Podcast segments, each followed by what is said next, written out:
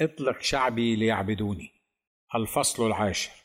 الفتنة كانت نائمة. لعن الله من أيقظها.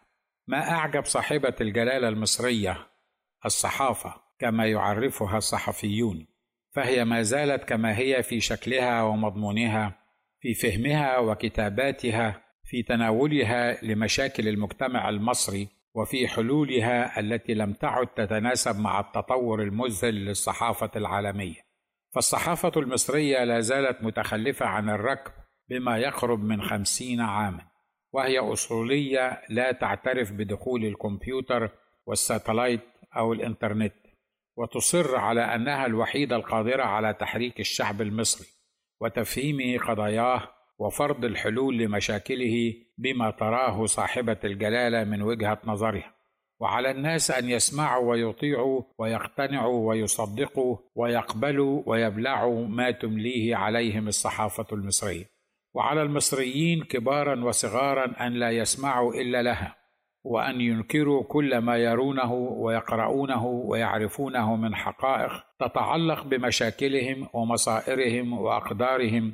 ما دامت صاحبة الجلالة لا ترى ولا تريد أن ترى ما يرون.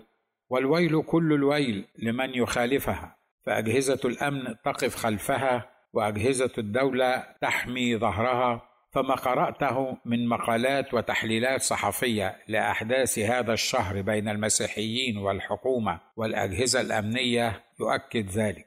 والحقيقة أنني لم أكن أنوي الكتابه حول هذا الموضوع فلست ممن يثارون أو يتشنجون لرؤية مسيحية أو مسيحي يشهر إسلامه مهما كانت مكانة هذا المسيحي ليس فقط إذا كانت امرأة كاهن بل حتى لو كان الكاهن نفسه. والسبب في استحالة استثارتي بهذا الأمر ترجع إلى عدة أسباب. أولها أن قوة المسيحية لا تكمن في تعداد افرادها بل قوة المسيحية هي شخص السيد المسيح الحي تبارك اسمه. وهو الذي تبين أسماؤه الحسنى أنه القوي القادر على كل شيء الألف والياء البداية والنهاية. فلن يضير المسيحية ولا المسيحيين أن يغير أغلبهم دينهم ولن يضعف ذلك من قوتهم. ثانيا أن المسيح الحقيقي هو ذلك الذي يملأ السيد المسيح قلبه وكيانه فلا يؤمن إلا به ولا يصلي إلا له ولا يقبل سواه ربا وسيدا ورسولا. وهؤلاء لا خوف عليهم ولا هم يحزنون. أما ما عداهم فليسوا بمسيحيين حتى لو كانت اسماءهم متى أو مرقس أو لوقا أو يوحنا. ثالثا أنا أؤمن بحق الإنسان في اختيار دينه وعقيدته ورسوله وربه فلا إكراه في الدين. ودين الإنسان هو ما يؤمن به في قلبه حتى لو لم يصرح به بلسانه. أما تصريح اللسان فواجب لاكتمال الدين فمن فضلة القلب يتكلم اللسان. فليس في استطاعة الإنسان أن يغير ما بقلب الإنسان قد يجبره على الاعتراف بانتمائه لدين معين. لكن ليس ثمة قوة تجبر الإنسان على الإيمان بغير ما يريد. رابعا أن للكون خالقا جبارا يعرف الخبايا والأسرار وهو المتسلط في مملكة الناس وأن للسماء سلطانا لا يجب أن يتدخل البشر في إصلاحه أو إفساده وهم على كل حال غير قادرين على ذلك. أما ما دفعني لكتابتي هذه فهي طريقة تناول بعض صحفيين لهذا الموضوع الشائك الخطير وأخص بالذكر الكاتب الديني فهمي هويدي في مقاله المنشور بجريدة الأهرام في 21 ديسمبر 2004 تحت عنوان هوامش على مشهد الفتنة. يقول الكاتب الكبير إننا لابد أن نتعامل مع قضية إسلام زوجة الكاهن بأعلى درجات الصدق والمسؤولية وهذا ما كنت أتمنى أن يلتزم به سيادته. وكل من تناول هذا الموضوع بالكتابه والتحقيق.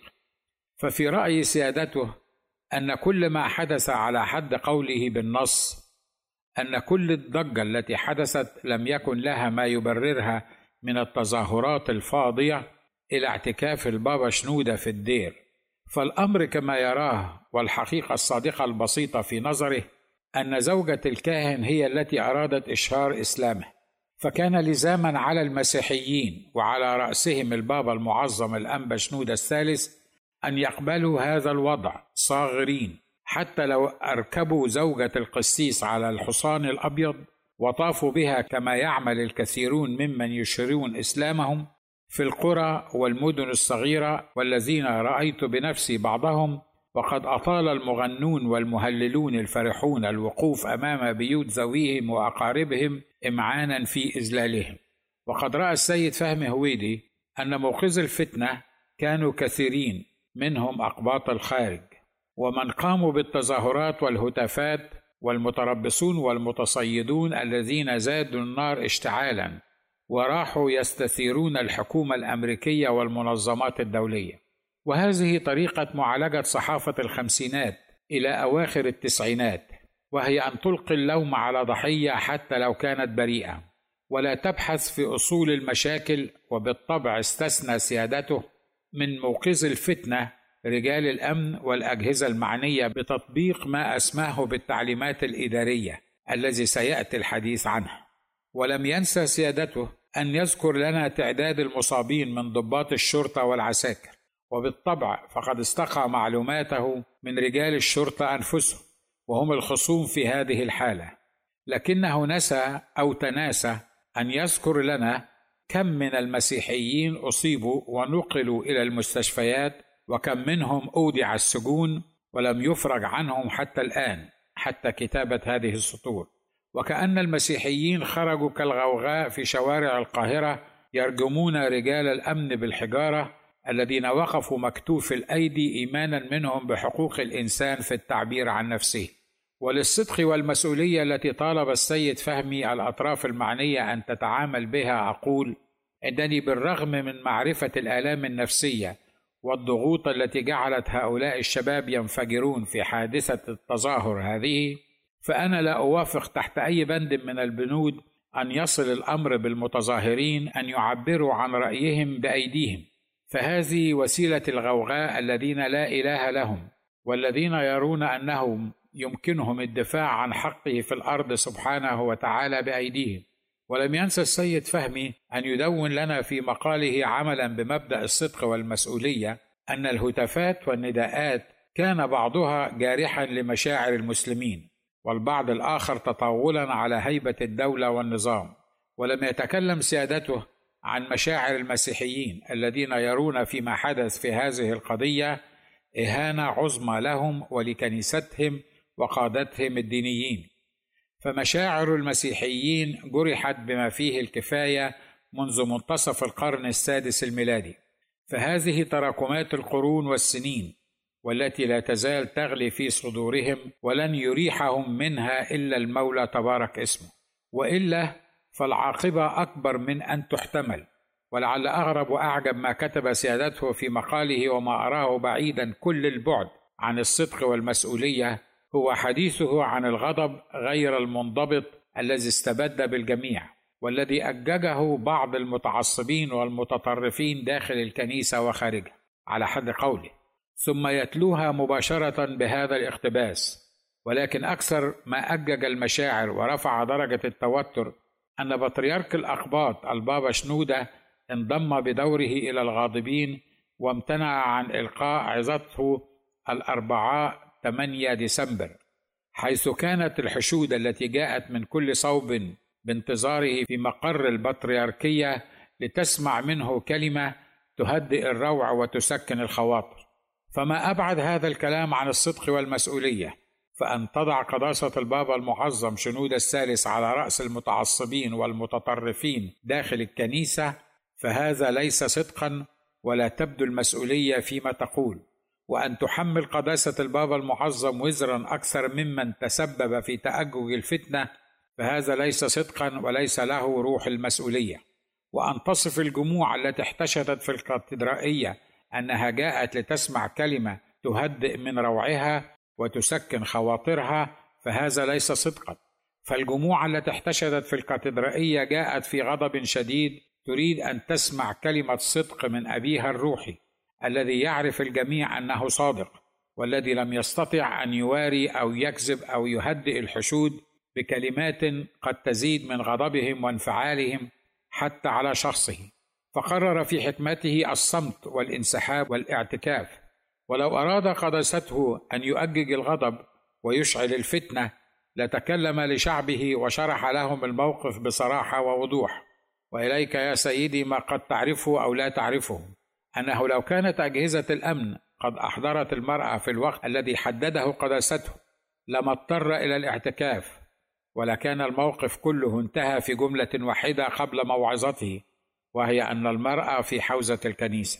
وقد كنت أظن أن أجهزة الأمن تفطن لهذا الأمر ولا تعطي الفرصة لقداسته أن يحدد موعدا لتسليم المرأة بل كان عليهم أن يبلغوه أن المرأة سترجع قبل ميعاد العظة.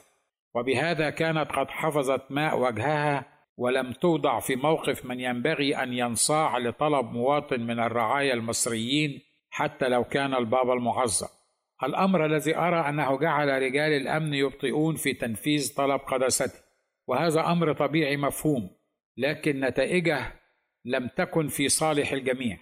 وبالصدق والمسؤولية أقول إن اعتكاف قداسة البابا في هذا اليوم وعدم مواجهته للجمهور الغاضب كان سببا مباشرا ورئيسيا في وقف كارثة كان يمكن أن تحدث في بلادنا مصر الغالية.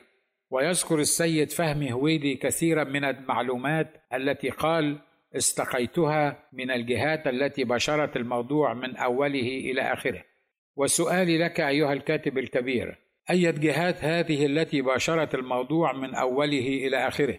أما الجهات التي باشرت الموضوع فهي واحد جهاز الأمن اثنين مطران البحيرة ثلاثة المرأة نفسها أربعة ابنتها شيرين المتخرجة في كلية العلوم والتي هيأتها والدتها لإدارة البيت في غيابها وكأن الابنة كانت موافقة على غياب أمها. خمسة الكاتدرائية المرقسية وعلى رأسها قداسة البابا المعظم الأنبا شنودة ستة العائلة المسلمة التي لجأت إليها زوجة الكاهن لتعيش معهم على حد قولي.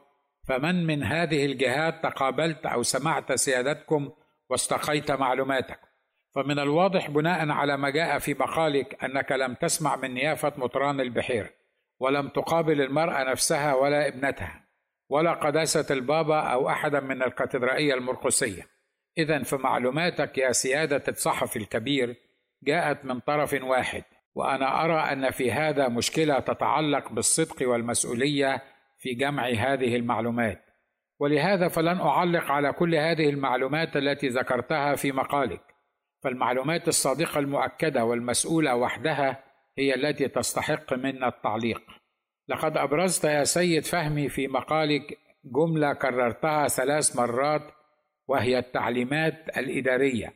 فقد قلت أن الإجراء المتبع في هذه الحالة حالة إشهار إسلام مسيحي الذي تنص عليه التعليمات الإدارية هي أن لا يتم تسجيل إشهار تغيير الدين إلا إذا رتب للشخص المتحول جلسة أو أكثر مع بعض رجال الدين الذي ينتمي إليه معروفة باسم جلسات اسداء النصح.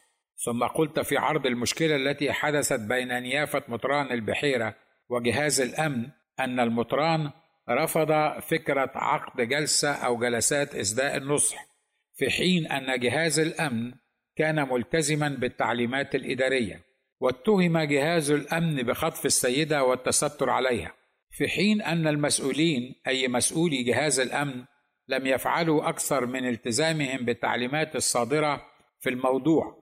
والصورة التي رسمتها هنا يا سيادة الكاتب أن جهاز الأمن لم يعمل إلا ما كان واجبا عليه أن يعمل وهو المتمسك بتطبيق التعليمات الإدارية. والمشكلة كمنت في رجال الكنيسة الذين رفضوا تطبيق التعليمات الإدارية. وبغض النظر عن محتوى هذه التعليمات الإدارية وكيفية تطبيقها فهل خلقت هذه التعليمات الإدارية لأجل حماية الإنسان والمجتمع؟ أم خلق الإنسان لتطبيق هذه التعليمات الإدارية؟ وإن كانت التعليمات الإدارية هذه لا يمكن تخطيها أو تكسيرها أو تعديلها. وفقا للحالات المختلفة. فلماذا تنازلت أجهزة الأمن عن هذه التعليمات الإدارية بعد فوات الأوان ووقوع الكارثة؟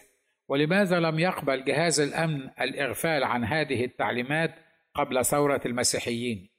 هل لابد من التظاهر والتحديات حتى نصلح من التعليمات الإدارية التي صرنا عبيدا لها؟ هل هذه التعليمات الإدارية سيف آخر يسلط على رقاب المسيحيين كتلك السيوف التي استخدمت في القديم لترغم المسيحيين على قبول الأمر الواقع والاستسلام لسياسه الفاتح لبلادهم؟ وأين هي التعليمات الإدارية؟ ولماذا لا تطبق في مسألة إشهار القاصرات مع أن التعليمات الإدارية ترى أنه لا يجوز إشهار إسلام القاصرات. ملف الإسلام القاصرات موجود للاطلاع عليه بإحدى هيئات حقوق الإنسان. لماذا لم تطبق التعليمات الإدارية على المسلمين الذين يريدون أن ينضموا إلى المسيحية؟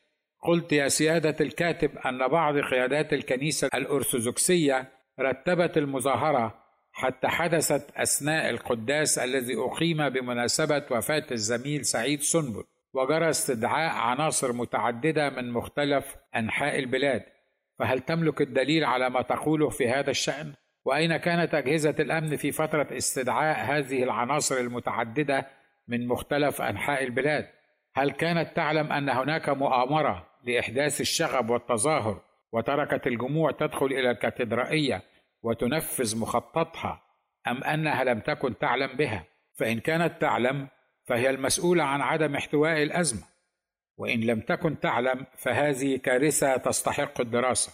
وسامحني إذا لم أقتنع بصدق هذه المعلومة غير المسؤولة التي تهين جهاز أمننا الذي يراقب جلوسنا وقيامنا ونومنا وتليفوناتنا وما خفي كان أعظم.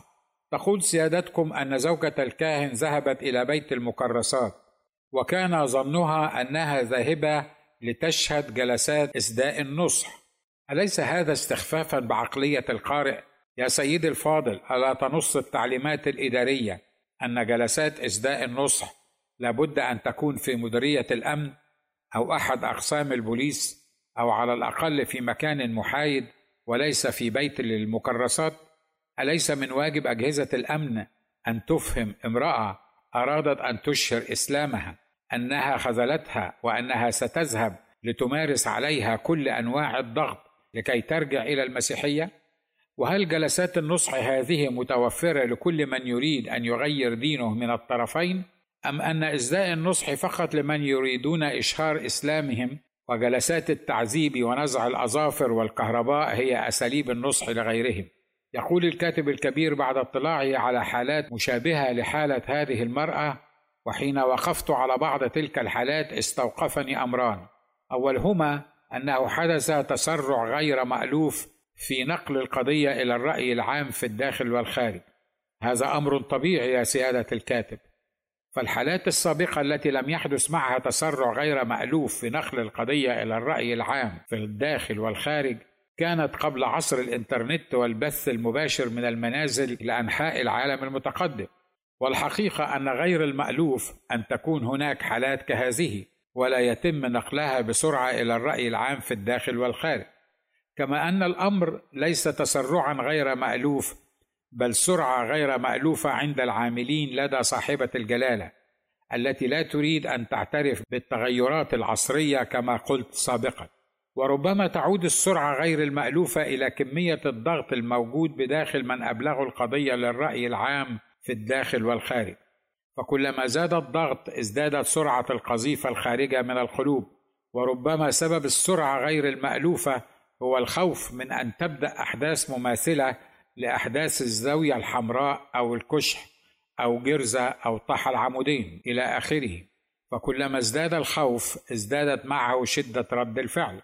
أما الأمر الثاني الذي استوقفك يا سيادة الكاتب ويتعلق بحقيقة دور الكنيسة وما إذا كانت تمثل قيادة روحية أم سياسية وما هي طبيعة علاقتها بالدولة وحدود التزاماتها بالقانون والنظام وهذا أمر يستوقفنا جميعا ولا بد من دراسته ووضع النقاط على الحروف في كل عنصر من عناصره.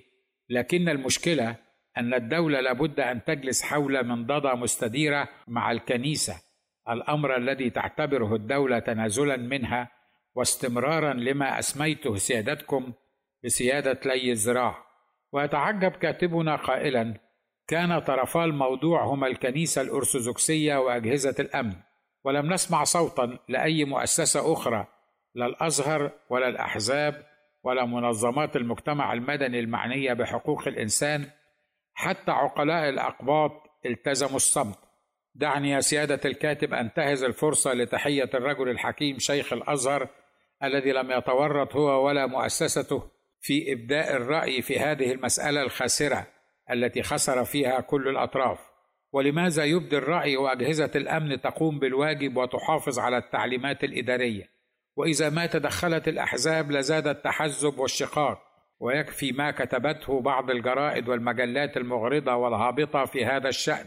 أما منظمات حقوق الإنسان فهي التي أوصلت صوت الأقباط للداخل والخارج. وعقلاء الأقباط عملوا بقول تنزيل الحكيم العليم الكتاب المقدس ليصمت العاقل في هذا الزمان الرديء. لكن دعني أسألك ماذا كنت تتوقع من هذه الفئات أن تقول؟ أو ماذا كنت تريدها أن تقول؟ ربما كان من الصدق والمسؤولية أن لا تترك هذه النقطة دون تعليق.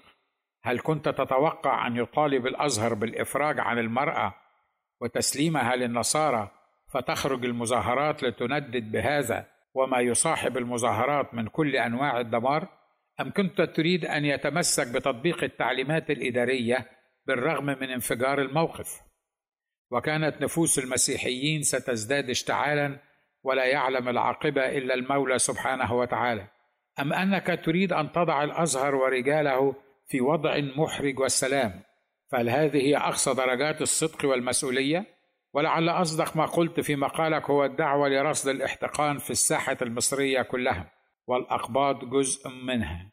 ولعلي أضيف إلى هذه الدعوة أن الأمر تعدى مرحلة الاحتقان إلى مرحلة التضخم وانسداد القنوات الهوائية التي تنفس عن صدور الناس.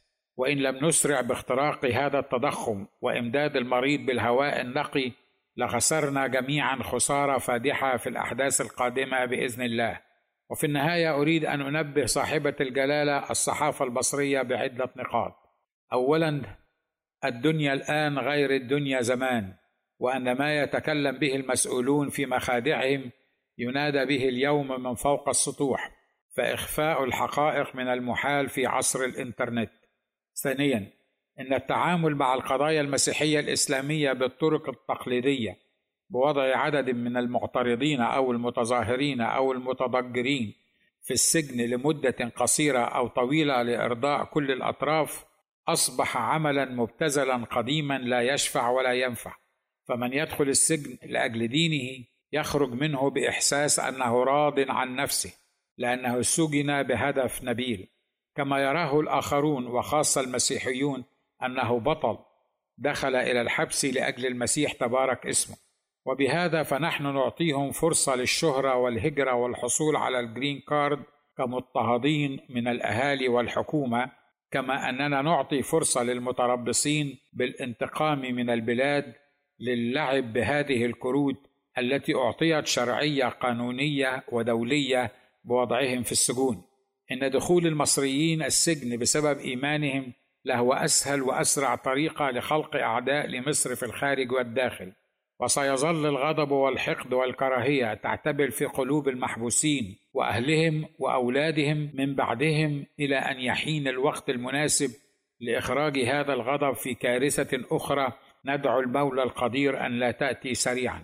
ثالثا وأخيرا إن الصدق في نقل الأخبار وسلامة التحليلات الصحفية والتعامل مع هذه الموضوعات بأعلى مستويات الصدق والمسؤولية هو وحده. سيضمن لنا أننا نعبر كل أزمة أو كارثة سنتعرض لها في المستقبل البعيد والقريب. والله المستعان.